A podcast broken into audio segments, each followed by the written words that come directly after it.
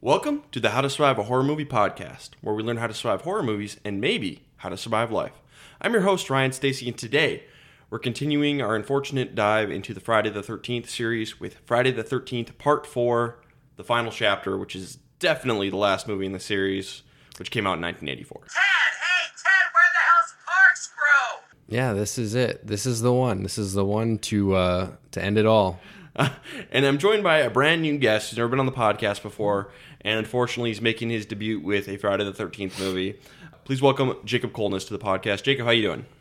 You know, I'm doing all right. I'm glad that we finally got that finality that comes with this series, the final closure to kind of end everything. We've wrapped up all the storylines, and it's nice because coming from someone that hasn't even seen parts 1 through 3.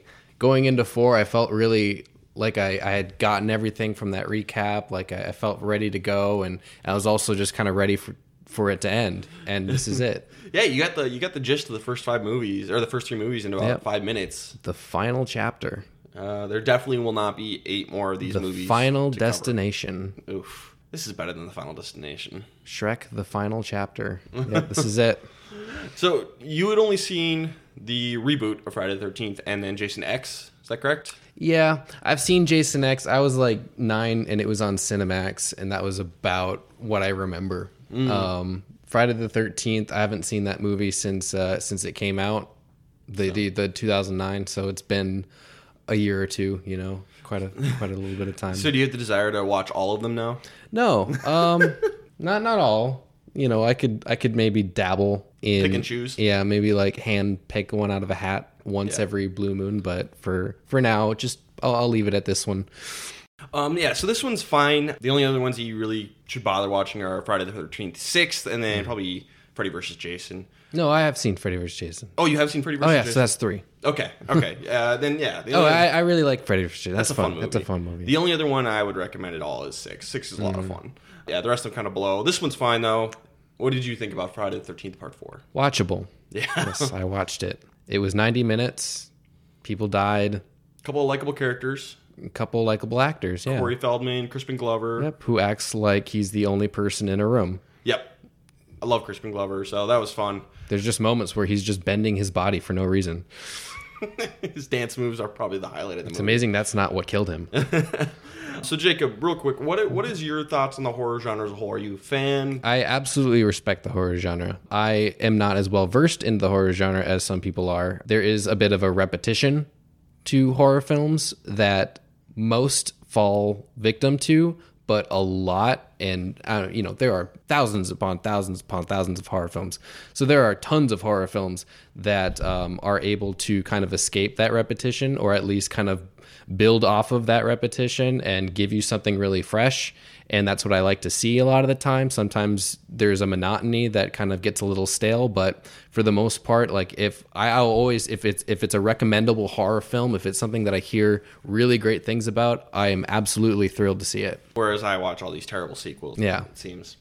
So the point of this podcast is we're trying to create a master list of rules to survive any and all horror movies, and you can check out our current list of 48 rules on our Twitter account at How2Horror. That's How 2Horror. 48. It's crazy, and we're going to go through the plot of this movie, beat by beat, decision by decision, to see if we need to add any new rules, which I highly doubt will happen. But spoiler alert for Friday the 13th, the final chapter, for a movie from 1984, spoiler alert.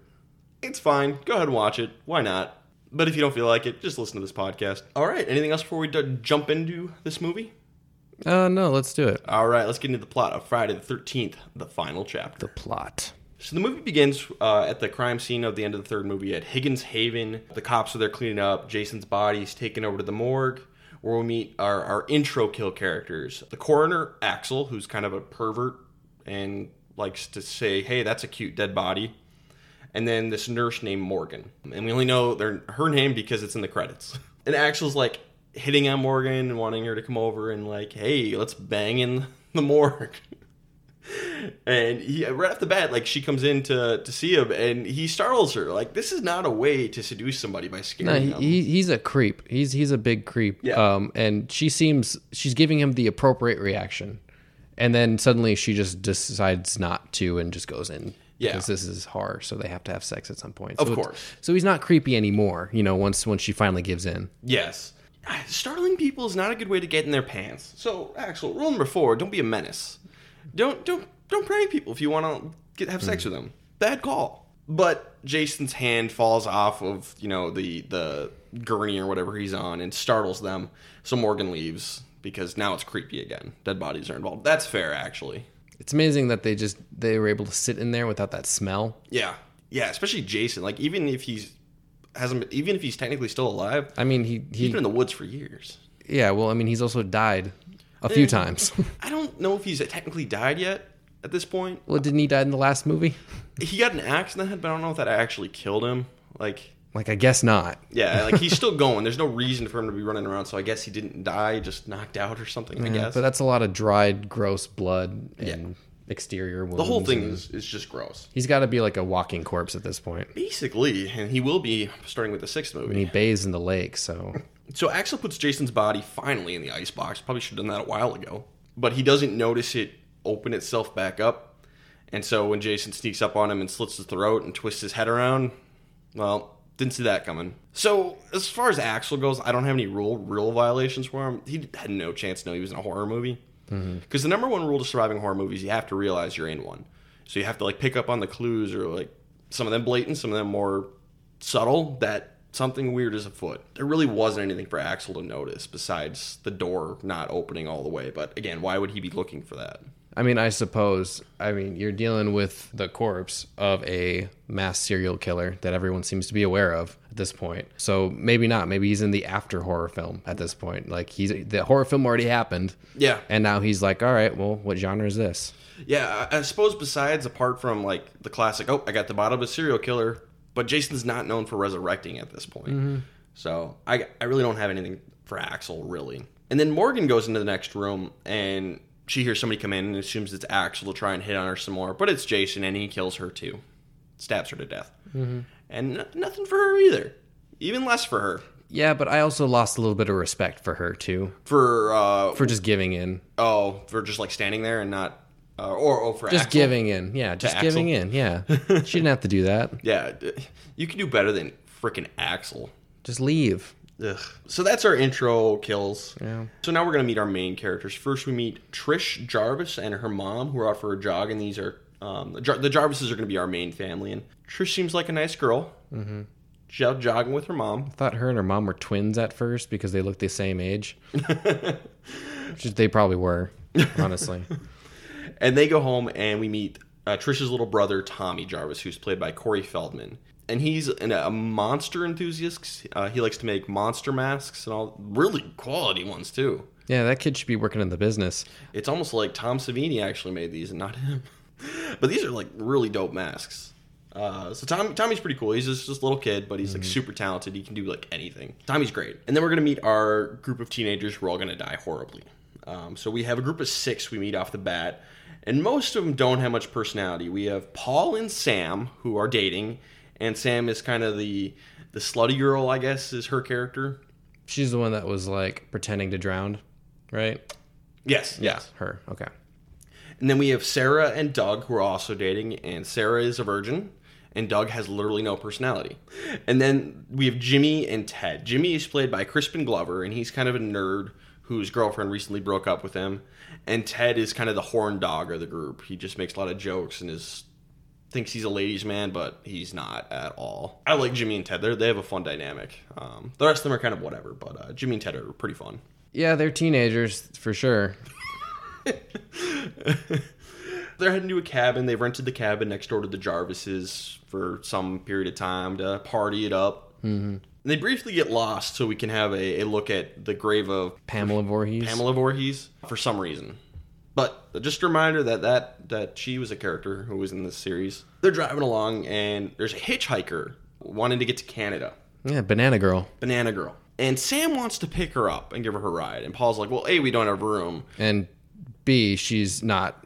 Well, I mean, I'm in no right to say this, but attractive. They didn't want to bring her. Yeah. But most importantly, Paul does follow rule number 13, which is don't pick up hitchhikers. Now, she seemed like a nice girl who just wanted to get to Canada. A, they weren't going anywhere near Canada. B, don't pick up hitchhikers. She didn't look like a hitchhiker, though. She was a hippie trying to get to Canada for some reason. Yeah.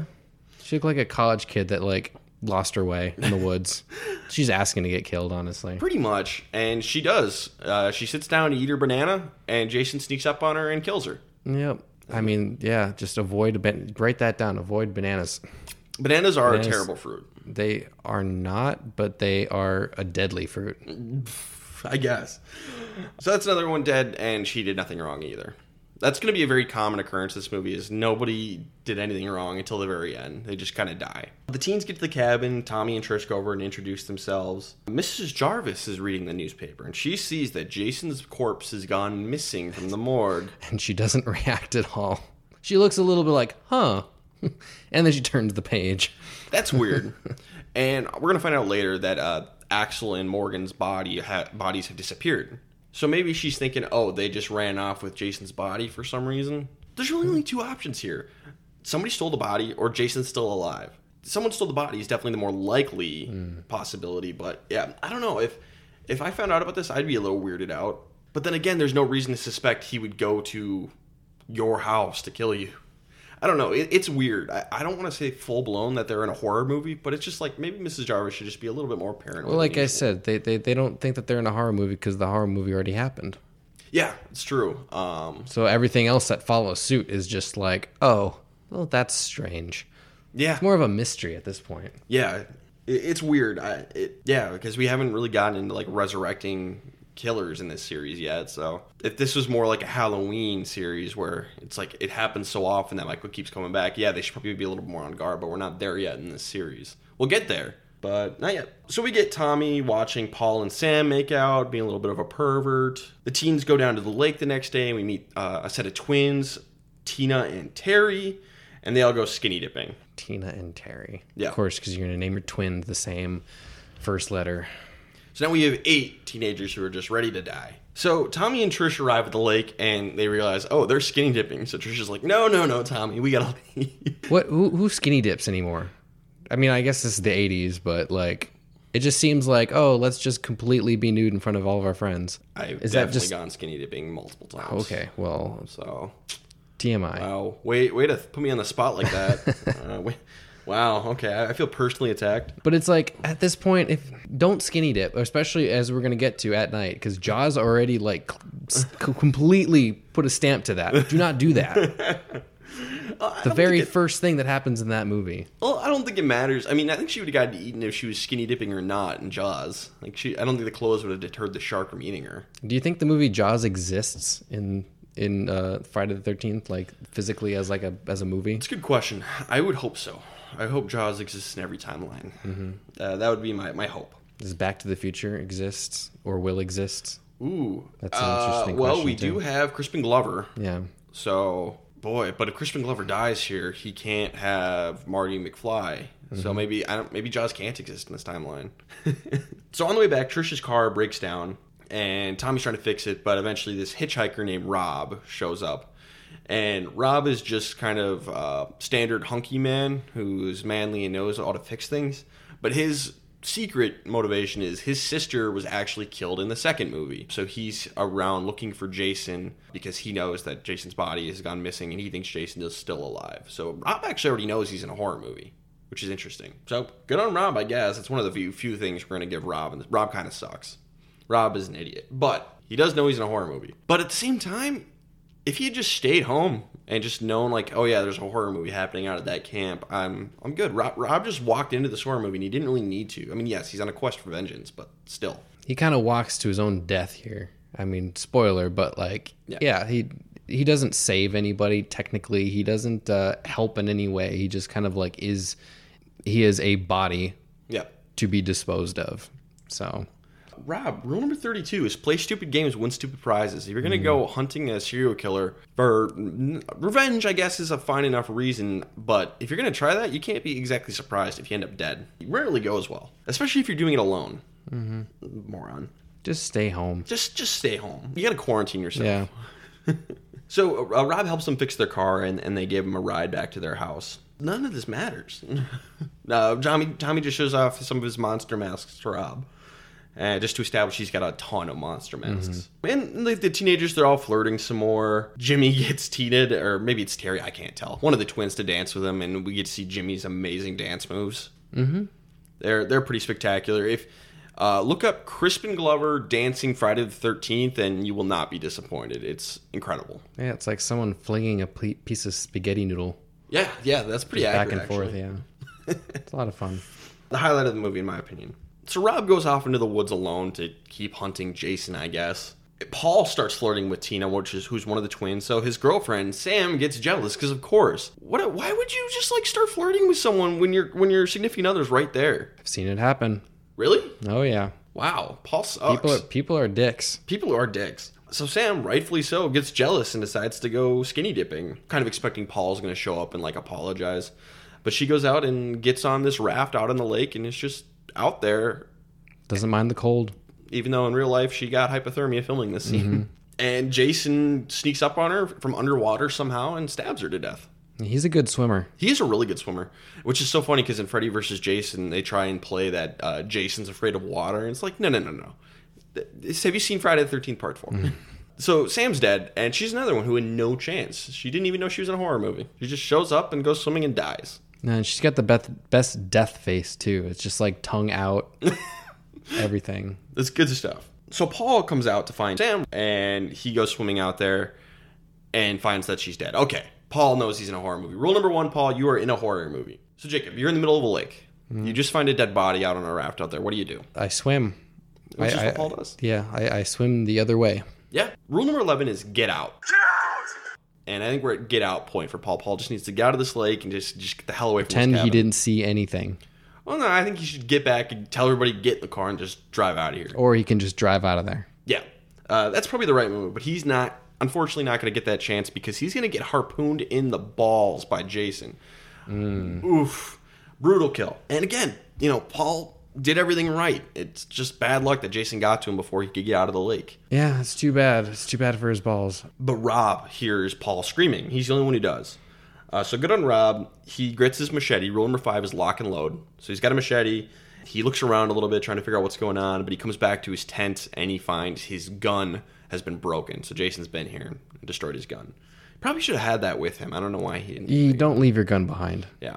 Rule number 7 is don't leave your weapon behind. Yeah. There you go. Yep, exactly right. Keep that with you. Mm-hmm. I mean, granted, it's good you have multiple weapons, but my first instinct would be to grab the gun and the machete, not just one.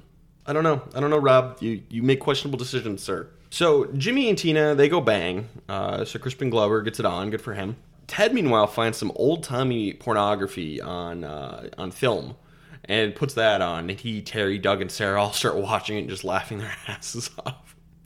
Except for Terry. Terry doesn't like this. She's done with this crap. She wants to get out of here. Mm-hmm. The only guy left for her is Ted, and she doesn't want Ted because who would? So she tries to go get her sister and be like, "Hey, we should leave." And Tina's like, "Nah, I'm banging Crispin Glover. Get lost." Which happens enough.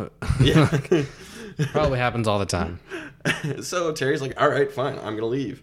And as she's walking out to her bike, Jason impales her from behind and kills her. Yet another one who had no chance. Mm-hmm. Artistic kill, though. Just all we see is the silhouette. True. And it's all done in one long take, too. Yeah. And at this point, a thunderstorm starts rolling in. So that'll make it harder for people to hear the screams, because thunder and stuff. So at least that's something. That's very artistic. Yeah, it's very artistic. Friday the 13th, Part 4, so artistic. So Sarah decides she's going to finally have sex with Doug, and they're going to go upstairs. Mrs. Jarvis comes home. The power's out in her house. Her kids and the dog aren't there. We don't really know where they went. They don't set that up at all. So she goes outside to look around and gets killed off screen by Jason. We do have a rule about this. Rule number 14 is don't go looking for missing people. But I don't think Mrs. Jarvis... Well, A, it's her kid. So I usually give a pass for that because, family stuff. I guess that's important. It is. You don't go looking for the pet, I think. It is the big one. How dare you? No, because the pet... It's like if it's a cat, it's going to leave anyway. I mean, yeah, go looking for a cat. As much as I love my cats, they would be impossible to find. I can understand going to look for the dog. I mean, imagine how soon Alien would have ended if she didn't go look for the cat. You can't leave the cat behind. No. Cats are awesome. So she's going to go look for her kids, and that's fine. And again, I don't know if she really knows she's in a horror movie. I mean, yes, she knows Jason's body disappeared. I don't know. Maybe at least bring a weapon if you're going to go outside and look around for your kids. Lock and load, rule 5. Mm. I don't know. What do you think? How does she not know that she's in a horror film, though? Like, literally, in her situation, where she is, trying to find her kid during this time. Thunderstorm. Like, the signs are there. There's hints. Yeah. I won't say there's enough hard evidence. I suppose she hasn't, like, come face-to-face with Jason just at this point, but or at any point, because we don't really see it. I guess I've lowered my standards a little bit, because in part 3 there was so much obvious bullshit that the characters just ignored that they're in a horror movie, and there isn't nearly as much in 4. I suppose it's more just like basic stupidity. Yeah, but anyway, Mrs. Jarvis is going to die off screen, and we're never going to find her body. But there's a deleted scene where they find her body, so that's how I know this. So Trish and Tommy get home. Now they can't find their mom. Oh no, it's the same thing. And obviously they're worried. And, you know, again, rule number 14, don't go looking for missing people, but it's your mom. I get it. It's more acceptable. Would you not go looking for your mother? I would go looking for my mother. Yeah. Okay. So reasonable behavior. But if you're looking for, like, one of your friends who is a dumbass and wandered off and you already know people are dying, that's kind of when the rule applies. When you've already known you're in a horror movie, people are dying, you found a couple of bodies, but you don't know where friend A is. Friend B and C are dead. Yeah. You don't know where friend A is. Well, don't go looking for them. They're probably dead, too. Just get out. Well, these also don't seem like the kind of friends that would last more than high school, you know? Yeah. Like, you go into college, you meet other people, and then you just separate ways. And... yeah, exactly. But Trish goes out to find her while Tommy stays home to get the power on. Rule number 19 is don't split up, gang. Let's split up and look for clues. If you're in this kind of situation, just stick together. Yes, the power would be nice. Maybe do that first, then maybe go look for your mom second, or flip. It doesn't matter. Just make a list. Yeah, you can just stick together. Just stick together. Hmm. Don't split up. Don't. Mystery Inc. is not a role model. Even though they solve the mystery every single time. Yeah. But this isn't a mystery. This is a horror film. One of these days, we're gonna cover some of the Scooby-Doo movies on this podcast, and I'm gonna have things to say. Okay. Like Scooby-Doo on Zombie Island will be covered at some point. You have like 35 Scooby-Doo movies. To do? Yeah. Yeah, and I only own like 4 of them. Yeah. So it's going to be a lot of painful John Cena WWE mashup movies for you to cover. Can't wait. Yeah. I hope John Cena wins the Randy Meeks merit badge. Mm-hmm. God, that would be amazing. So Trish goes out to Rob's tent, and Rob comes back and he sees somebody's in his tent. Probably assumes it's Jason. He like slashes through it and realizes Trish is inside. She's the most like, why would you... There's a killer running around. The guy that he's looking for, the thing that he wants to do is to act in the same manner as the killer, to open up a tent? Really? Just think that's going to scare somebody? I don't know. Rob's behavior is somewhat nonsensical. Yeah, and it's also a false scare. Yeah. Classic. Movie logic, it's a false scare. So. Yeah. Voila, it's not Jason. So Jimmy goes down to get a bottle of wine, celebrating getting laid. Mm-hmm. Can't find the corkscrew. And then he's like screaming at Ted, hey, Ted, where's the corkscrew? And for some reason, Ted can't hear him. Well, Ted's too distracted by the boobs. Yeah. Which, for one, he watched the entire reel. Yeah. Mostly by himself. Pretty much by himself. And he just laughed the whole time, which is kind of like, I don't know, that kind of behavior. That's weird. You'd think that he would have went to another room at some point. He must have been high. He must have been too high. Yeah. So Jason shows up and stabs Jimmy in the hand with a corkscrew and then shoves a cleaver through his face. Yep. And that's the end of Crispin Glover. That's the big A-list death. Good kill. It's like Janet Leigh. Yeah. And bummer to see him go. And again, he didn't know he was in a horror movie. No. So Tina, she sees her sister's bike is still here. And she's like, that's kind of weird, but maybe she just came back to rejoin the party and stop being such a party pooper. Unfortunately, she will never find out for sure because Jason grabs her from outside the window. I don't know how he knew she was there. Hey, he climbed up there like a monkey. Punches through the window, grabs her, and just yeets her right out the window. She lands on a car and dies. Go look at the clip from Muppets Take Manhattan when they literally chuck the Muppets out of a moving car and throw them onto the sidewalk. It looked like that, but like with a human body. This is the Muppets Take Manhattan and Jason Takes Manhattan. Yep. Is Jason a Muppet? Oh, there's the mashup right there. There's the mashup that we need. I would watch it. Friday the 13th Muppets crossover event, I would watch the shit out of that. I bet they take place in the same universe, just in two different corners of Manhattan. That's amazing. I would watch that movie so hard. So Tina's dead, and again, she didn't know she was in a horror movie. Same old bullshit. Rob shows Trish a bunch of newspaper clips about Jason, so this is how Rob knows all of the stuff he knows about Jason, and he's not going to use it at all. This is just set up for Tommy to read it later, and he's actually going to use it. Sarah and Doug go upstairs to take a shower. Ted's film ends, and he goes up to the screen, and he gets stabbed in the head by Jason and dies. Well, yeah, when your film ends, it's nothing wrong with the projector. You just turn it off. Yeah, he's like too drunk. He thought it was something wrong with the screen. No, the movie just ended. Yeah, and Jason stabs him to death. And again, Ted did not know he was in a horror movie. He thought he was in Porky's. Yeah, pretty much. And Sarah gets out of the shower and goes to her room. So Doug's still in the shower. Someone turns the lights out on him. He thinks it's either Sarah or one of his friends pranking him. But Jason just busts right in and crushes his skull. And that's the end of the most boring character in the movie. Oh yeah, he was definitely maybe a character. Yeah, he was the he was like the white bread character, and now he's toast. That was dumb. I liked it though. No rule violations for Doug. So Sarah returns to the bathroom and finds Doug dead. Finally, Sarah, rule number 1: you are in a horror movie. And she's gonna try and follow rule number 11. That's get out. She's gonna try and run out of here, and she gets down to the front door and it's locked, but it's inside the house. So should be pretty easy to unlock. Yeah, just flip the switch. So that's definitely a violation of rule number 10. Don't panic. Yeah, I think she just like wasn't paying attention to the doorknob whatsoever. Which, I mean, in her situation, maybe understandable, but also stupid. Yes. Like, we get it. You're freaked out. It's fair to be freaked out by finding a dead body. But, you know, do you want to live? Don't panic. You know, focus. But Jason's going to put an axe to the door and kill her in one fell swoop. So that's the end of Sarah and this entire group of teenagers. All right. We're down to 3 characters left in the movie, the Jarvis siblings and Rob. Oh, yeah. Rob. Good old Rob. For Sarah, though, the only rule violation, finally we have a rule violation, is rule number 10, don't panic. That's all I got for her. So Rob and Trish, they go back to their house to find Tommy. They try to call for help. That's great. Rule number 12 is wait for backup. So, you know, get some cops out there to help you. That's great. Unfortunately, Jason kills the phone lines. That's pretty much par for the course, though.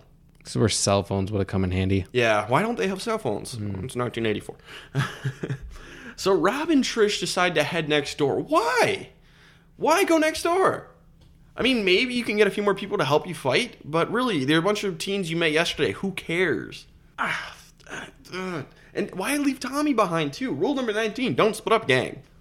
I really don't like this. Yeah, these are all the poor decisions happening. Yeah, we're going to get into some poor decisions here. This is like the worst stretch. It's amazing they made it out. Yeah. Whoever did make it out. They get to the house and they see the door has been partially chopped down. Rule number 1, guys, you are in a horror movie. Don't go in the house. Ugh. Yeah, something happened there. Yeah, now it's time to turn back around and go barricade yourself in the Jarvis house.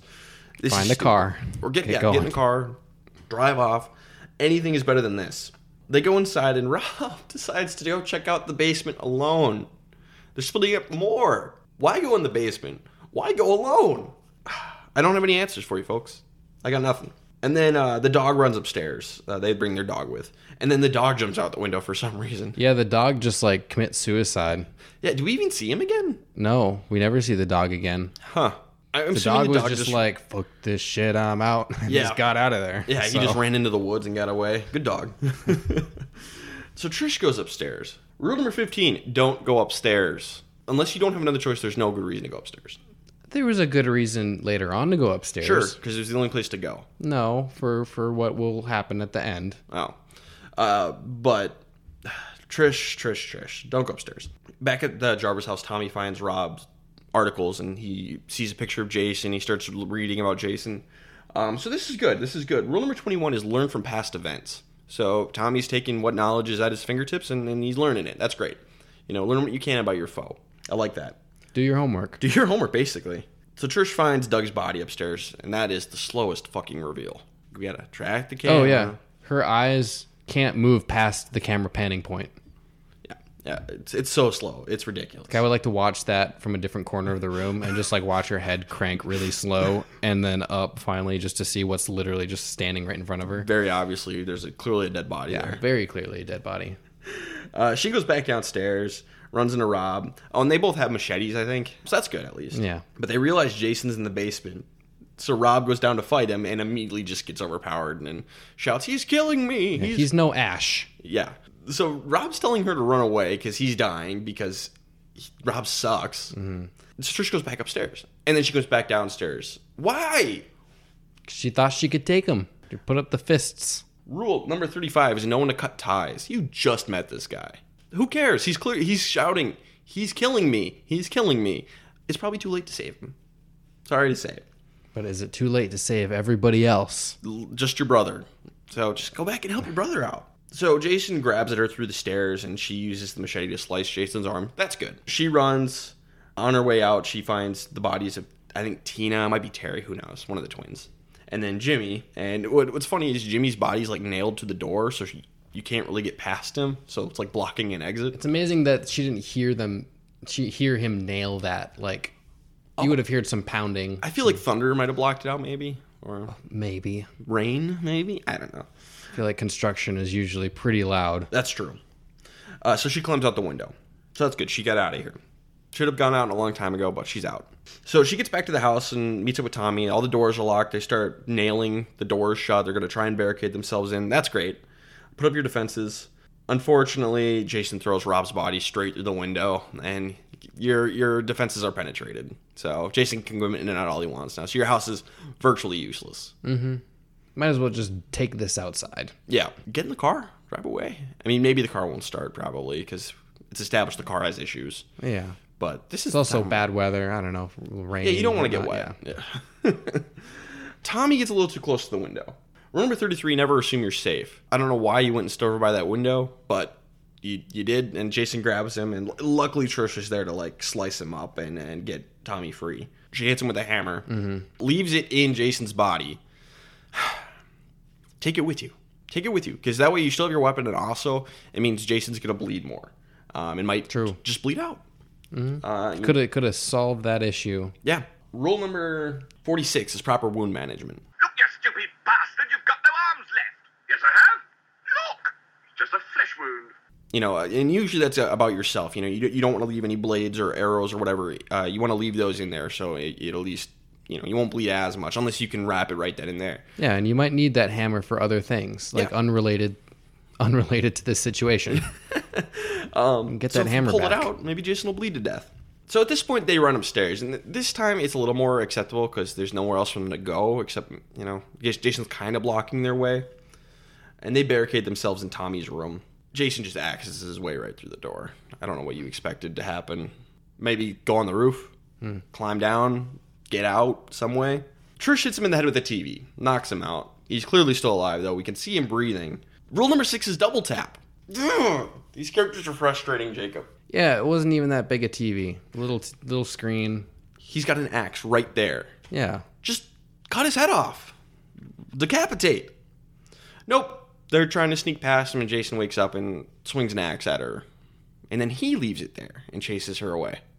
Like, why didn't he? Yeah, no, I don't get why he didn't. See, this is his party foul, because he should have grabbed that axe. And, you know, he looks at the axe, and then he looks back at her, and then he just goes after her. All he has to do is reach around. Yep. Rule number 7, don't leave your weapon behind. Yeah, so Jason, you failed. Right? Bad Jason. Yeah. So Trish's plan is to act as a bait so Tommy can escape. And so she's going to run out of the house, go across to the neighbor's house, run up the stairs again, another rule violation. And then she's just going to yeet herself out the window of the neighbor's house. Yeah, she kind of does what the dog does, but like... This could have easily ended in her death. Oh, absolutely. This is a very stupid move. I mean... And I feel like she had options. I feel like... Because in Texas Chainsaw Massacre, Sally does this exact same thing. But literally, Leatherface was a foot behind her with a running chainsaw. She didn't have a choice. Whereas I feel like Trish could have just, like, done this more carefully. Maybe she thought that, like, if she just jumped to her death, it would be better than getting, like, stabbed or strangled. I guess. But This still looks pretty painful. Oh, yeah. She's going to be really sore in the morning. Her back is pretty much just ruined at this point. She shouldn't have even been able to stand up. Yeah. Honestly, she should have been, like, immobilized, and Jason comes downstairs and kills her. Yeah. Or, like, she'd land on her feet and, like, the bones went through her leg or something. That'd be actually an interesting route for this movie to take. I'd be down for it. But she gets up and returns to the Jarvis house where Tommy's still there. She's like, are you fucking kidding me? I told you to run, you little brat. But this entire time, Tommy has been giving himself a makeover to make himself look like Jason. Yeah, it should have taken him at least, 2 to 3 hours prosthetic makeup and, cutting his hair, buzzing it, shaving it, makeup, all of that stuff. That usually, it's a couple hours in the makeup chair, especially probably for Corey Feldman himself. But, Nope, 3 minutes. Took him 3 minutes. Good for him. He really, if he survives this, he's got a career waiting for him in the film industry. Yeah, perhaps a vampire film. Yes, perhaps about boys who are lost. Yeah. So Trish has a machete. She picks up her machete and Jason attacks her, and she fucks him up pretty good. She gets a good blow in his hand and in his shoulder. So she's doing all right here.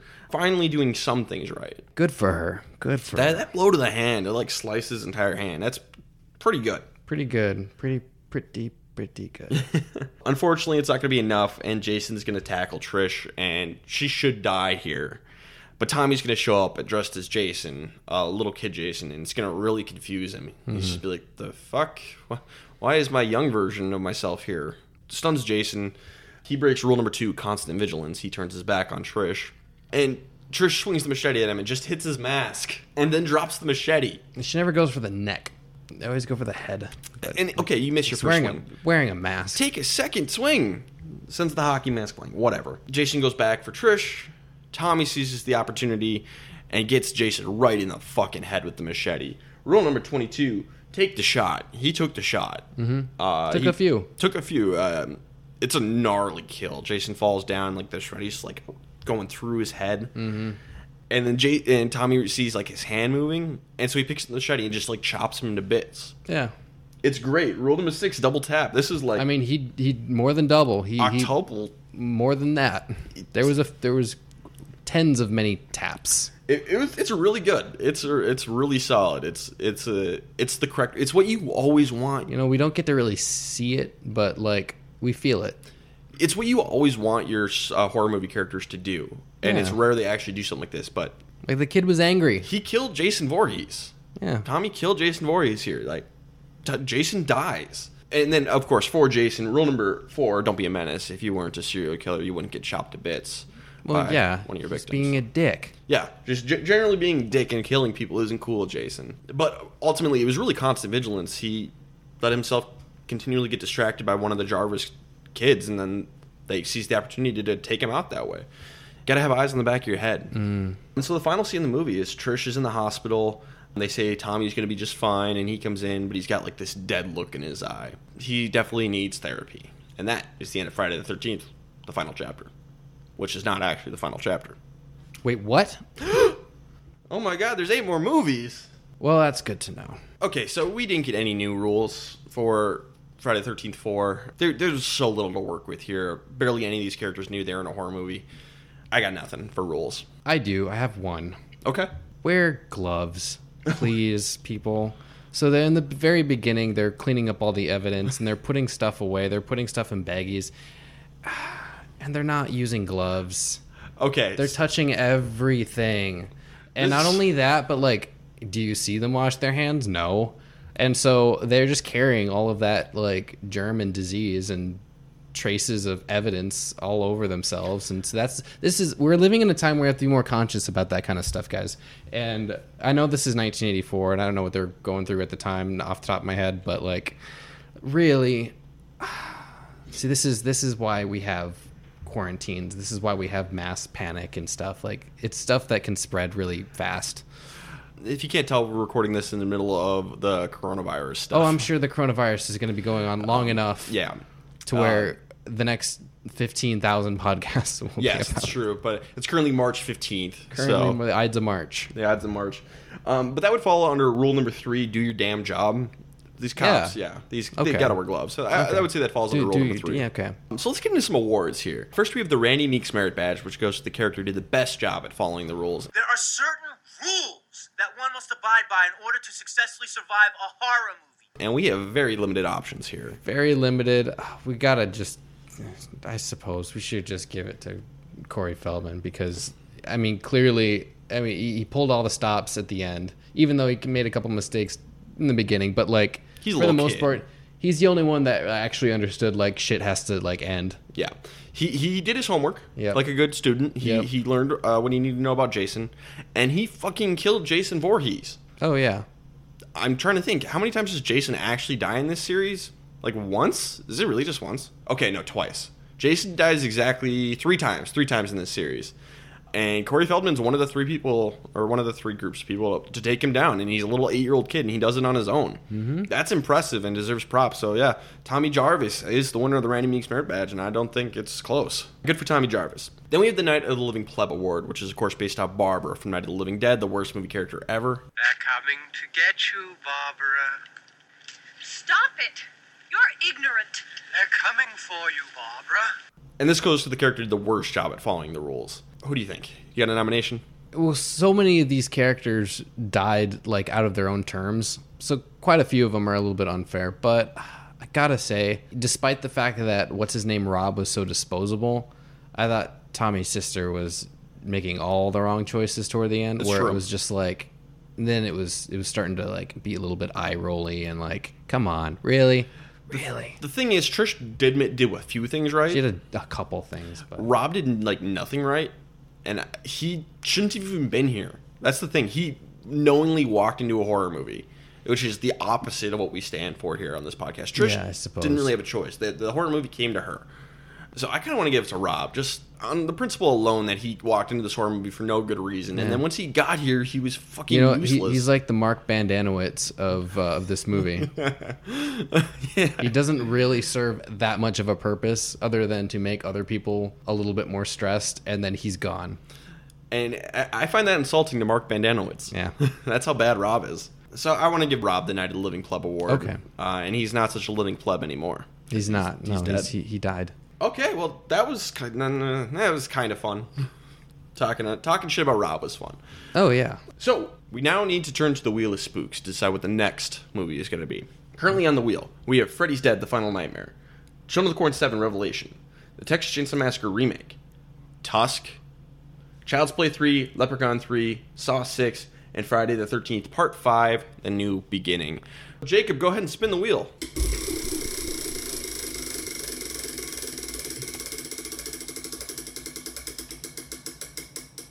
Oh, God. Wonderful. You just spun Tusk. Yep.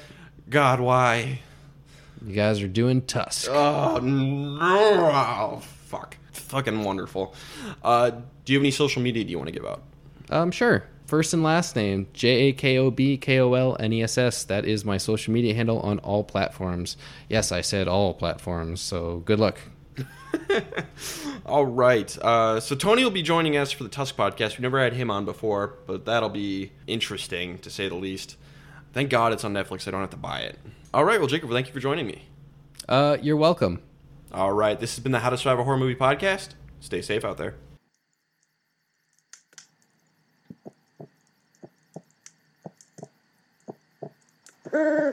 there.